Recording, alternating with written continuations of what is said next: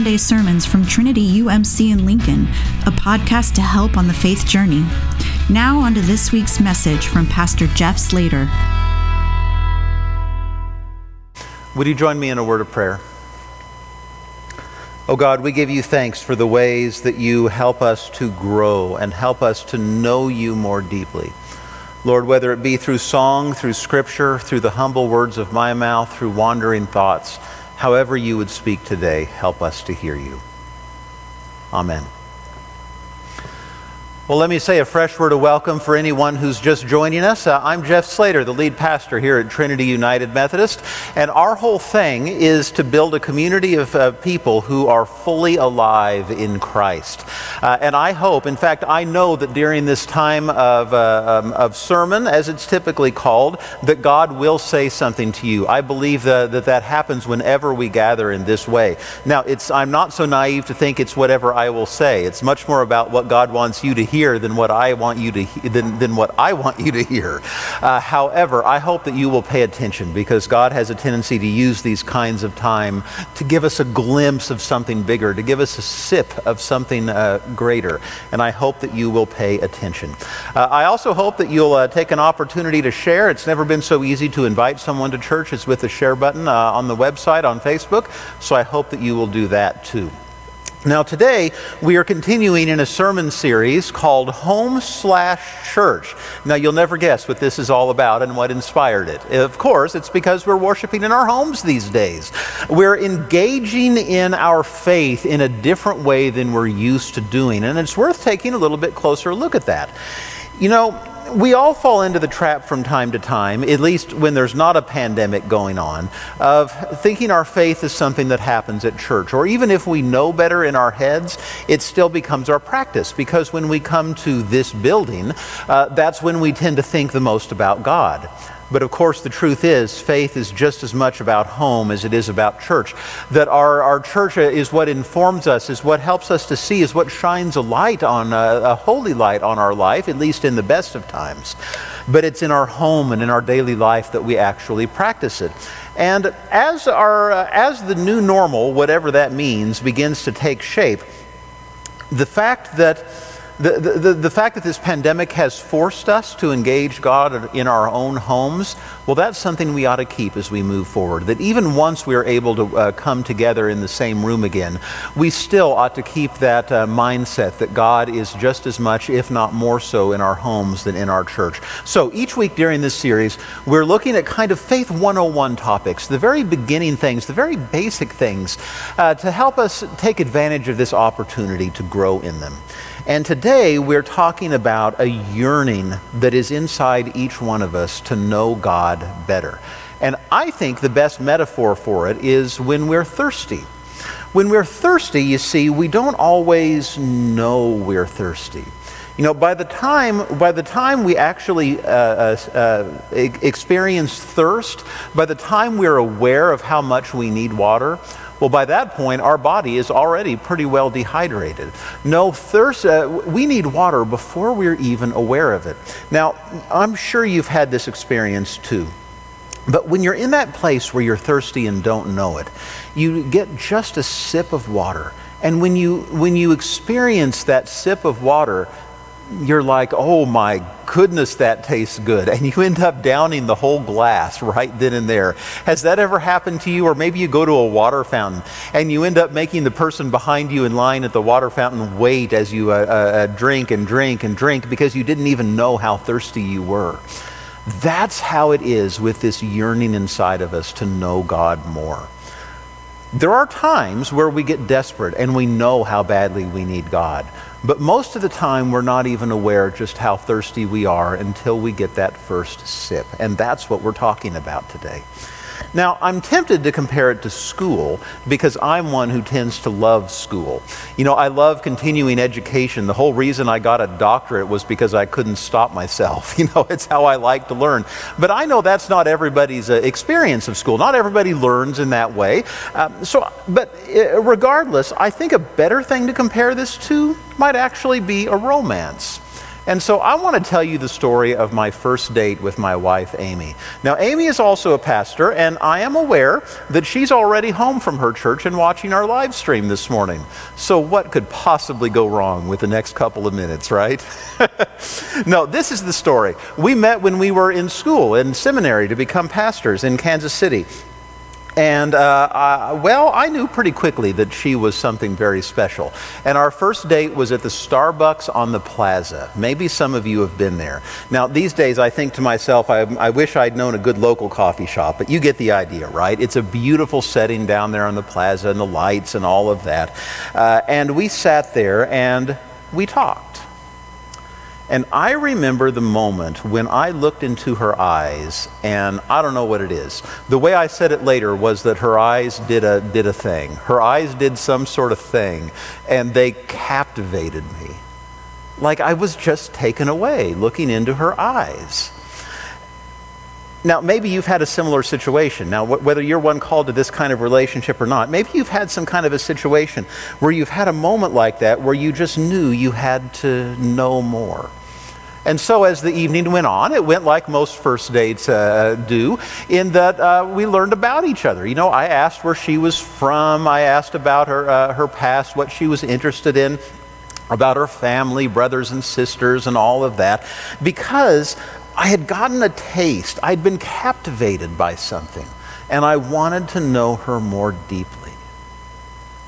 Now, this is where I'd probably better stop talking because from here, I'm used to digging the hole and then filling it in. Right now, I've probably got brownie points and I'm probably about to ruin it. But here's the thing you know, marriages have their high points and their low points. They have the moments where you're close and where things are easy.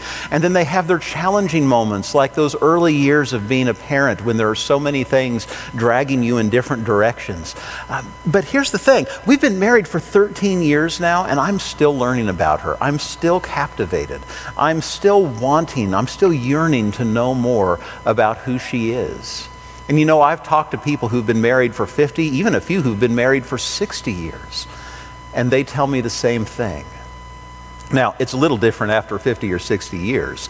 You know, there's a certain maturity to it where they know each other, and even though they're still coming to know each other better, there's also a comfortableness with who the other is that is to be sought after by us all, I think. Now, I tell you this because I want you to keep this in mind as we read this scripture. Because in many ways, our journey to know God is like a romance, too. All right, Dana read it for us so well earlier, but hear it again. He gave some apostles, some prophets, some evangelists, and some pastors and teachers now, already we see something of the heart of God coming from this uh, letter, which, by the way, was written to people to be read in their homes as they were growing in Christ. We know that there is something about those among us who have the gift of teaching that is sent by God. Now, that doesn't mean every word they say is necessarily right, but there's something about this journey of teaching and of learning and of growing that is from God. His purpose, it says, was to equip God's people for the work of serving and building up the body of Christ until we all reach the unity of faith and knowledge of God's Son. God's goal is for us to become mature adults, to be fully grown, measured by the standard of the fullest, fullness of Christ. As a result, we aren't supposed to be infants any longer who can be tossed and blown around by every wind that comes from teaching with deceitful scheming and the tricks people play to deliberately mislead others. Instead, by speaking the truth with love, let's grow in every way into Christ. Now, see, it compares it to that journey of growing up. How, when we're young, any idea seems good to us you know, anything that's convincing uh, has a tendency, has the potential to lead us astray. But over time, we begin to sort out what's real about the world and what we truly believe. And there comes a time when we're mature in it. And so it is with God that early on uh, we get so excited. You know, to compare it to a romance, there's an infatuation uh, with many people when they begin their walk with God. But as you get to know God, as you get to know God's heart more, uh, and as you begin to live life with God, There comes a time where you realize that journey will never end. But there's a certain comfortableness in sitting with God, too. Do you see the comparison with a romance a little bit? And it's a journey that we're meant to take. We can see echoes of it in many parts of the Bible, as a matter of fact. Now, spoiler alert, this sermon has a twist ending. and I'm going to get to that in just a moment. But part of the purpose of this home slash church series is to give you some practical ideas, things that you can do at home and in your walk with God to help you with whatever the topic is. So I want to talk a little bit about how we grow because sometimes just because we have that first sip and just because we yearn for God even more, it doesn't mean we necessarily know how to go about getting it. So I made a list, kind of like last week. Well, last week we talked about prayer, and actually that's the first, uh, first thing on the list as a way to grow in God. You know, simply sitting with God and turning your attention uh, is, is something. If you want to know more about prayer, check out last week's sermon on the website. We talked about different ways to pray, and I'll bet you there are ways in it that you've never thought of, maybe even the right one for this season of your walk. Worship is a way too. Now, prayer and worship are both things that are, are, are more broad than that. You see, this is a moment of of teaching right now, as a matter of fact. However, not every worship service is necessarily about teaching. Sometimes it's enough simply to bring God our praise and our worship. However, it can be a way that we learn and grow too. An obvious one is Bible study. Now, this is one that many of us neglect. You know, us mainline Christians uh, uh, have a deep respect for the Bible, but we tend not to spend as much time in it as some other uh, uh, portions of the Christian world do. And we should, because it's amazing how God is revealed when we do. It's important to have a good translation. I will say that. Nobody can argue about the beauty of the King James Version, but words have changed their meaning quite a lot in the hundreds of years since it was was written. Uh, my favorite is the Common English Bible. That's what I uh, read from at church every week and what we usually use here. Uh, in part because it is so easy to understand. You know, the usual translation used by uh, Bible studies and scholars is the New Revised Standard Version.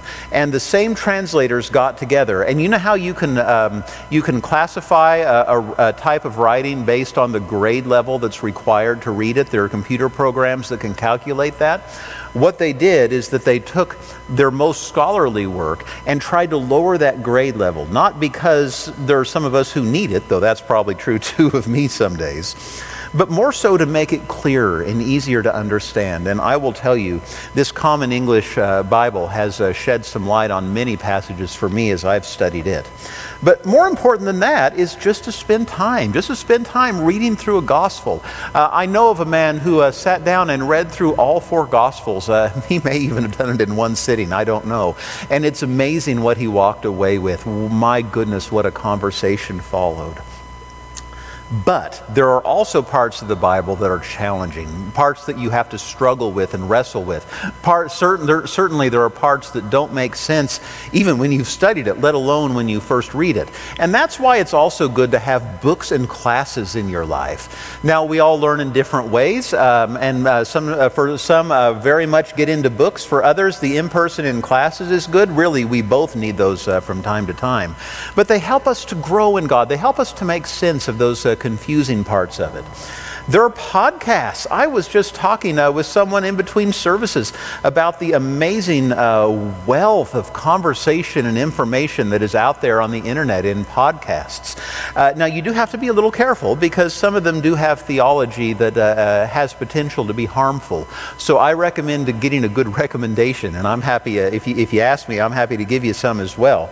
We do have a podcast of our own here at Trinity now, in part because during this pandemic, there aren't many ways for the people of our church to go deeper. I'll say more about that right at the end of the service today if you want to check it out. But on this list, I saved the best two for last. In fact, I think they're the most important of all mission projects and small groups. Now, mission projects is one that you especially might not think of as a way to grow in your knowledge of God. After all, what are you going to learn on a mission trip? But I'll tell you, you really do. It's something about engaging in the need of the world. When you engage in the need of the world while doing so for the good of God and of God's purposes in the world, it's amazing how that need teaches you about God's heart. It's amazing how it shapes you, informs you, and molds you. You know, mission projects, they do good for, well, whatever it is you're doing, serving food or building something or, or, or, or splitting wood or whatever. But what mission trips really do is put us face to face with where God is most in the world, in its need. And it teaches us. It teaches us of the heart of God and helps us to grow. And then small groups. Small groups are so important. Eh, there's something about gathering with a circle of people when you're also there to study the Bible or do these other things. Because while God is revealed in amazing ways through the Bible, there's something about seeing God in another person and in conversation around the Bible that once again shows you God's heart in a way you can't get anywhere else. Now, like I said, there are bumps along the way, of course. But these are the things that we do that help us to grow. And to bring the romance analogy back into it, it's kind of like having a date night with God. you know, date nights are so important. Any couple will tell you, some might use different language, of course, but having a time set aside to be only with the one you love the most is so important to a marriage or friendship or any relationship. And these are the things, these are the times that you set aside to know God. And that date night with God sounds cheesy, but there it is those are some of the times we learn and grow the most in that relationship. And you know, if our earthly relationships, like our spouse or our friends, if they make us come alive, like hopefully you saw in me a few minutes ago, it's these things we do with God that makes us fully alive, that makes us fully alive to the depth of our being and know fully what it means to be human. Now, I promised you a twist ending, so here it is. Earlier, I compared the journey of getting to know God to be like a romance, how you're captivated uh, at first, but then you I- engage in that journey of getting to know another person. And our journey to know God is like that too. But here's the thing it's not us who's wooing God, it's God who's wooing us you can see it again and again throughout the Bible and through uh, in Jesus especially that God wants to live with us. God wants to know us. God wants to be with us. Uh, Jesus came to earth, a God with skin on so that he could experience life walking in our shoes in the most literal way possible to know what it's like to be a human being and so that we could know God in such a way too. You know, you might be thinking, well, God knows everything. God knit me together even in my mother's womb. And, well, that's true. But there's something about the journey of knowing that is just as important as the end product. It's not just us who are on a journey to know God. It's God who's on a journey to experience life with us and to sit with us and to know us every step of the way. In fact, I believe that God basks in that journey and enjoys it in a way that should inspire us. And I hope that as you are on the journey to know God, that you bask in it too. Because it is good to know the one who loves us the most of all. Would you bow your head with me? Now, it may be that during this time of worship today that you have had a sip. You know, maybe you've had a sip of that water, that living water, and realized just how thirsty you are for more of God in your life. If you are, then I hope you will join me in this prayer. Oh God, there are moments when you truly captivate us. Help us to know you, not through clumsy metaphors like romance, like, like human romance, beautiful though it be. But help us to know you in the ways that only you can reveal. Help us to know your heart. Help us to know your life. Help us to know your deepest desires for your children and for this world.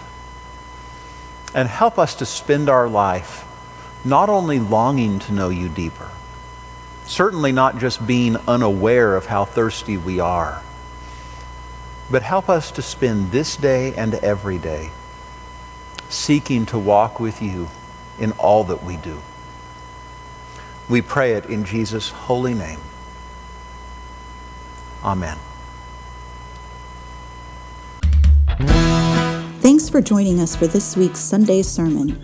For more information on growth groups or how to more fully embrace the life of faith, visit us at www.trinitylincoln.org.